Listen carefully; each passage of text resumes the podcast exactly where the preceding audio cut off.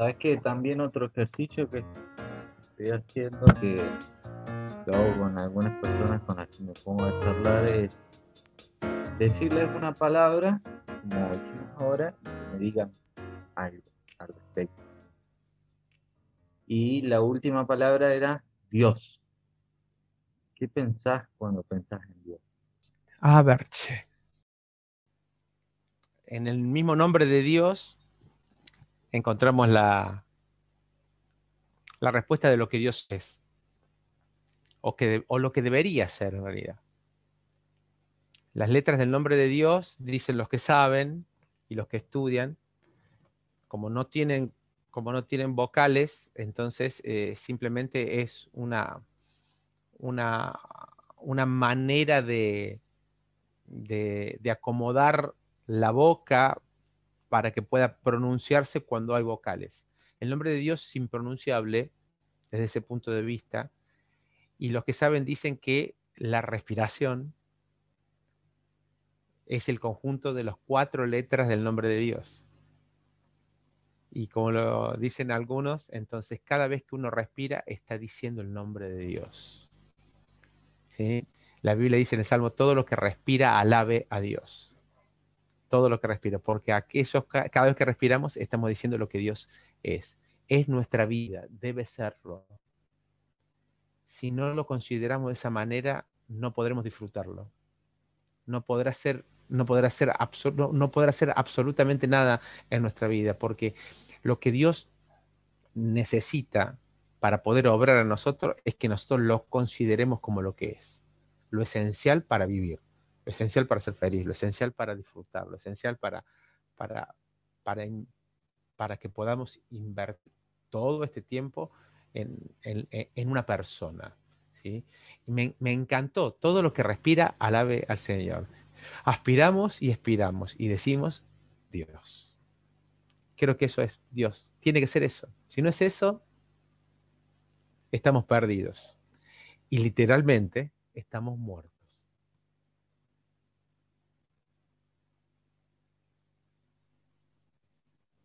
Bien, para, vamos a hacer, yo te había pasado un texto ahí en Segunda de Corintios capítulo 5. ¿Sabes qué? Me pasó algo gracioso que quizás tiene que ver con que hay una idea también al respecto. Es esta idea de tener eh, a Cristo solo para, bueno, cuando nos morimos nos vamos al cielo. ¿no? Eh, hablábamos con, con Martín el otro día y decía, no, pero bueno, pero si se muere se va al cielo. Eh, él, estaba ahí preocupado por su hermanita que se había ahogado y entonces se había atragantado con una comida y, entonces dice, bueno, pero si se muere se va al cielo. Entonces lo que hablábamos era, está bien, sí, pero hay algo más, que nosotros eh, creemos en Cristo eh, y Dios nos salva con un propósito. No es solamente para morir e ir al cielo. Hay muchas personas que quizás siendo mayores aún piensan eso, listo, ya está, ya tengo a Jesús, ya me voy al cielo. Pero si vamos al texto, va mucho más allá de eso. Y para ir cerrando, ¿qué, ¿qué podrías decir de este pasaje? Allí en Segunda de Corintios capítulo 5, versículos 14 y 15. Porque el amor de Cristo nos constriñe pensando esto, que si uno murió por todos, luego todos murieron, y por todos murió para que los que viven ya no vivan para sí, sino para aquel que murió y resucitó por ellos. Eh, es un texto. Qué lindo texto. Podríamos hablar tantas cosas de este texto, pero yo creo que en este texto habría que focalizarse. Podríamos decir, podemos hablar, haciendo un análisis del texto, podríamos decir, hablamos del amor de Cristo y podríamos hablar un montón de cosas acerca del amor de Cristo. Que el amor de Cristo nos constriñe, es decir, que el amor de Cristo nos, nos, nos, rodea, nos, alguien, alguien lo dijo una vez acá con, con, una, con un sentimiento tan lindo que me quedó grabado para toda la vida. El amor del Señor es como una mamá. ¿Viste cuando vos agarras un bebé y que te lo querés apretar, que te gustaría apretarlo? De... Bueno, esa es la idea de constreñir. El, el amor de Dios nos apretuja, nos, de tanto que nos desea, que nos anhela. Eh, ¿Qué sé yo? Podemos hablar de, de la muerte de Cristo, y podemos hablar de nuestra identificación con Cristo en su muerte. Un montón de cosas podemos hablar, pero yo creo que este pasaje tiene una cosita, muchas otras tendrá, pero esta que yo veo más allá, y es cuál es el verdadero sentido de nuestra vida. Esa es la pregunta que yo me hago cuando leo este pasaje. ¿Qué sentido tiene nuestra vida acá? ¿Qué sentido tiene levantarme a la mañana? Con pocas ganas siempre. ¿Sí? ¿Qué sentido tiene levantarme, higienizarme, tomar algo? A veces hasta religiosamente sentarte a leer algo. O depende, si algún día estás muy apurado, salís corriendo y, y bueno, quedará para otro momento del día. Lo cual es un buen ejemplo, pero lo comento porque a veces sucede. Eh, ¿Qué sentido tiene ir a trabajar todos los días? ¿Qué sentido tiene terminar, volver a la casa, sentarme, compartir unos mates o lo que fuere? ¿Qué sentido tiene todo lo que hago? ¿Qué sentido tiene higienizarme todos los días? Acostarme y volver a, otra vez, dormir y volver el otro día con lo mismo y dale, que va. ¿Qué sentido tiene la vida? ¿Qué sentido tiene la vida? Y el texto dice, para que los que viven ya no vivan para sí. Entonces, cuando uno lee esto, es, muy importante que nosotros hagamos esta pregunta. Entonces, la vida tiene un sentido, a la vez que tiene un propósito. Y como hijos de Dios, uno tiene que pensar, si el Señor me salvó a mí, y el día que creí, el Señor no me llevó al cielo, es porque hay un propósito. Y el propósito tiene que ver con, o sea, con tener, y esto te va a sonar a, a un libro, pero no tiene nada que ver con eso, vivir una vida con propósito. No me parece mejor título, ¿sí? Para una vida más que para un libro. Mi vida tiene un propósito y el propósito es vivirla para Cristo. No hay otro propósito.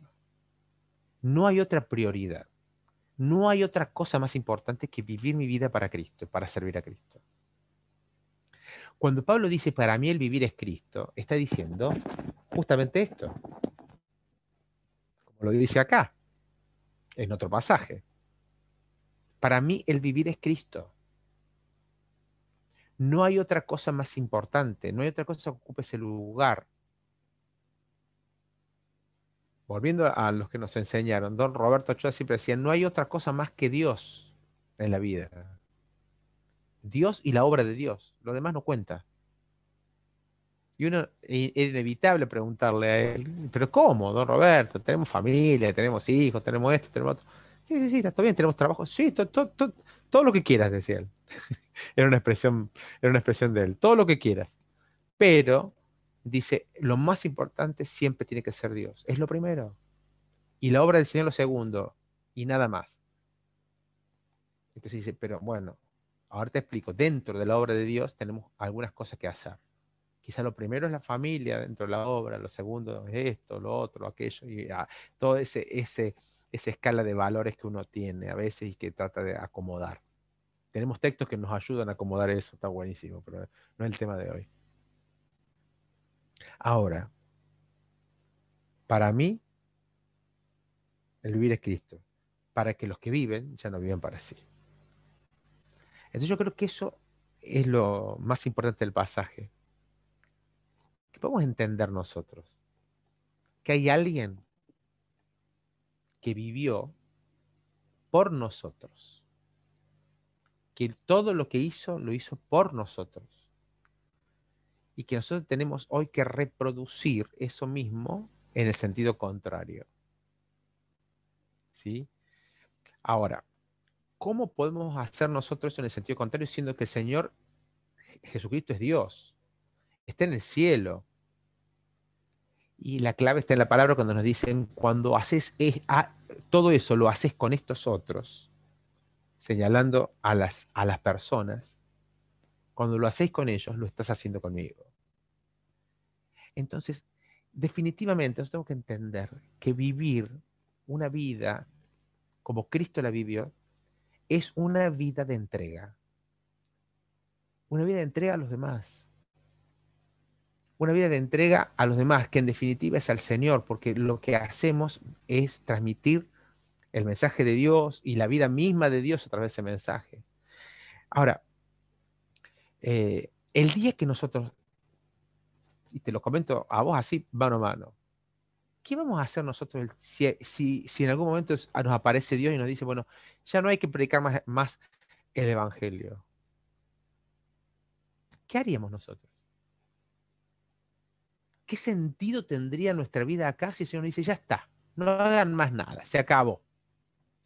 Y nos dejar en este mundo. ¿Qué sería nuestra vida? Seríamos los más miserables, lo más, lo más, no, no, tendría ningún sentido, no tendría ningún valor. Nadie daría dos pesos por nosotros. ¿Por qué? Porque el verdadero sentido de la vida tiene que ver con la obra que el Señor nos encomendó. El verdadero sentido de la vida tiene que ver con ganar almas para el cielo. Por eso el Señor dijo, hacer tesoros, tesoros para el cielo y no para la tierra.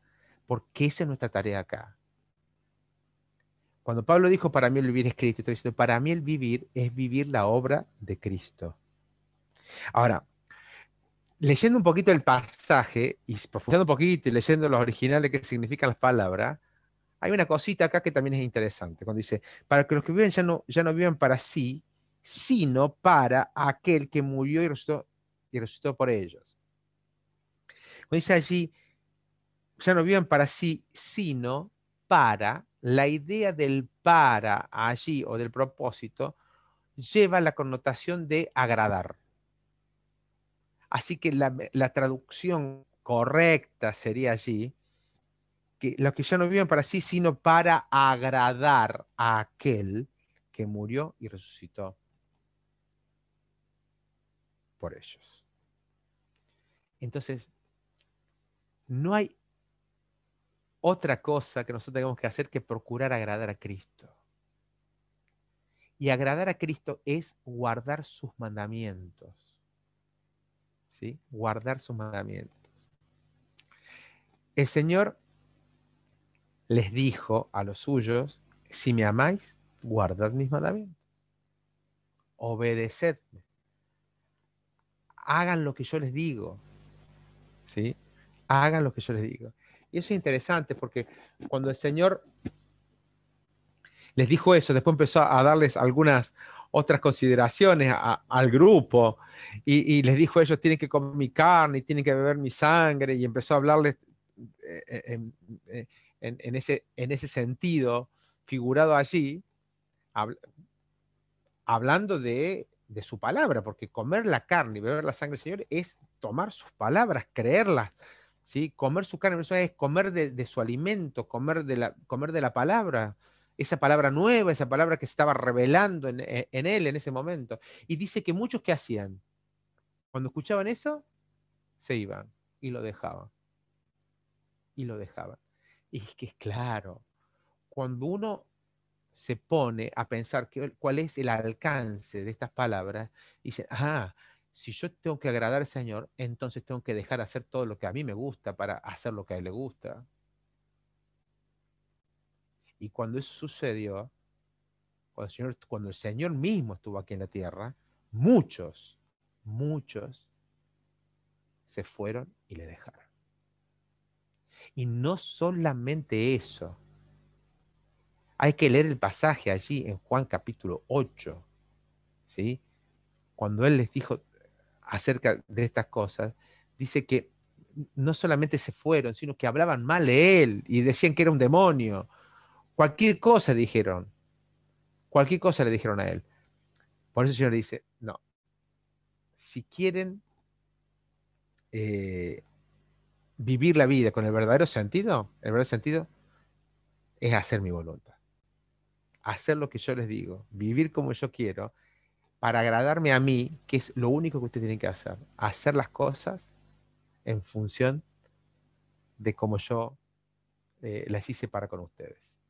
Cuando el Señor vino a hacer su obra, dice la Biblia que él mismo leyó, el profeta Isaías, y dijo, vengo a, pronunciar que el año agradable, vengo a darle buenas nuevas, buenas noticias, son buenas cosas, porque le va a agradar lo que yo vengo a decirle. Claro, está hablando del jubileo, ¿no? También ahí, que tenía que ver con eso que sucedía cada 50 años, que le devolvían las tierras, que todos, todos se quedaban sin deudas y qué sé yo, algo, el año agradable, era el año maravilloso, para todos esperaban el jubileo, era una vez en la vida o dos con mucha suerte, ¿estamos de acuerdo? Entonces volvían a, sus, a sus pertenencias, la tierra volvía para ellos, si tenían deuda no debían más nada, todo bárbaro, entonces todo el mundo esperaba ese año, entonces yo he venido, yo he venido para hacer lo que a ustedes le agrada tanto, a sacarlo de las deudas, a sacar, a ponerlos en, una tierra nueva, ¿sí? O en la tierra que les pertenece. Y verdaderamente así lo hizo. Nos vino a sacar del pecado,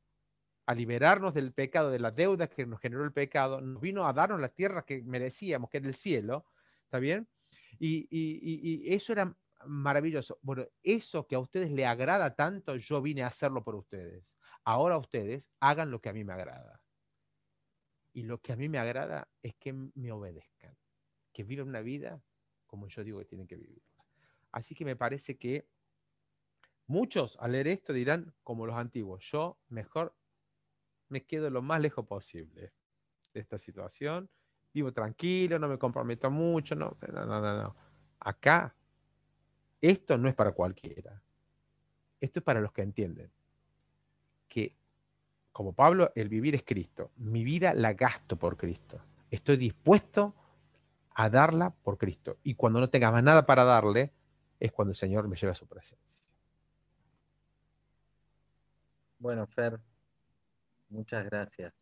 Eh, una de las preguntas era en dos o tres personas que han marcado tu vida y sinceramente, ¿no? Eh, si hay un amigo, un hermano, alguien que, ha impactado mi vida, eh, si, tengo que mencionar dos o tres, ahí estás vos, entre esos. Eh, sos un hermano que, tengo en el corazón, un amigo, eh, y por eso quería que charlemos. Espero que te haya gustado. tener fue, fue re lindo, fue una charla. Yo no sé cómo va a salir, si va a salir bárbaro o no. Después, si querés, Pero definitivamente. Mi mamá lo escucha. Definitiva, ¿eh? Capaz que mi mamá lo escucha. Buenísimo, ya está. No, no, pero yo lo que quería es charlar con vos, así que si no lo escucha nadie, no importa. No importa, bueno, vamos. Pero ya, ya, ya, ya fue bueno hacerlo. tiempo. Gracias por tu tiempo, gracias por eh, compartir este tiempo conmigo y espero que alguien lo pueda escuchar también y sea de bendición para su vida. Bueno, queridos, la verdad que, bueno, además está decirle que son muy especiales, son todas vos y, obviamente tu familia hermosa. Ah, eh, son, esas cosas que uno tiene muy guardaditas en el corazón, son siempre, ah, siempre hemos, hemos disfrutado verlos felices, verlos, verlos avanzando, verlos creciendo en las cosas del Señor. Eh, para, para, nosotros es una alegría inmensa, nuestra alma, nuestra alma siempre está contenta de, de saber de ustedes y demás. Bueno, las cosas y las cosas se dieron así, el Señor no, permitió que estuviésemos en el mismo lugar. Eh, eh, todavía sabe que, el Señor sabe todavía que los extraño, sinceramente, son cosas que no... van a pasar 20 años más y los voy a seguir extrañando porque han sido personas que han marcado muchas cosas en, nuestra vida eh, y, en la, y en la iglesia, en los hermanos, uno, uno siempre siempre tiene esos, esos recuerdos y más de una vez, uy, ¿te acordás cuando tal cosa? Bueno, eh, esas son las cosas lindas que nos deja esto y, que uno se la va a llevar sin duda al cielo y probablemente no sé cómo será el cielo, ¿no? No me hagas preguntas que no sé. Eh, no sé cómo será el cielo, pero que sí sé que va a haber algún tipo de recuerdo tendremos de las cosas maravillosas que hemos vivido acá y ahí estarán ustedes sin duda, hermanos. Así que eh, yo, te agradezco también que me tengas en cuenta. Gracias, gracias. No, no, necesito, yo siempre dije, ¿no? A veces uno se, uno se lamenta de algunas cosas en la carne, lamentablemente, pero no necesitamos ningún reconocimiento de nada ni de nadie. Solamente necesitamos saber que el Señor ha aprobado nuestro, nuestro andar, nuestro caminar y que de alguna manera nos ha mostrado que, cosechar esto es lo que más vale. Es lo que más vale. Y uno lo, lo disfruta acá y el Señor permite que lo disfrutemos y eso es maravilloso.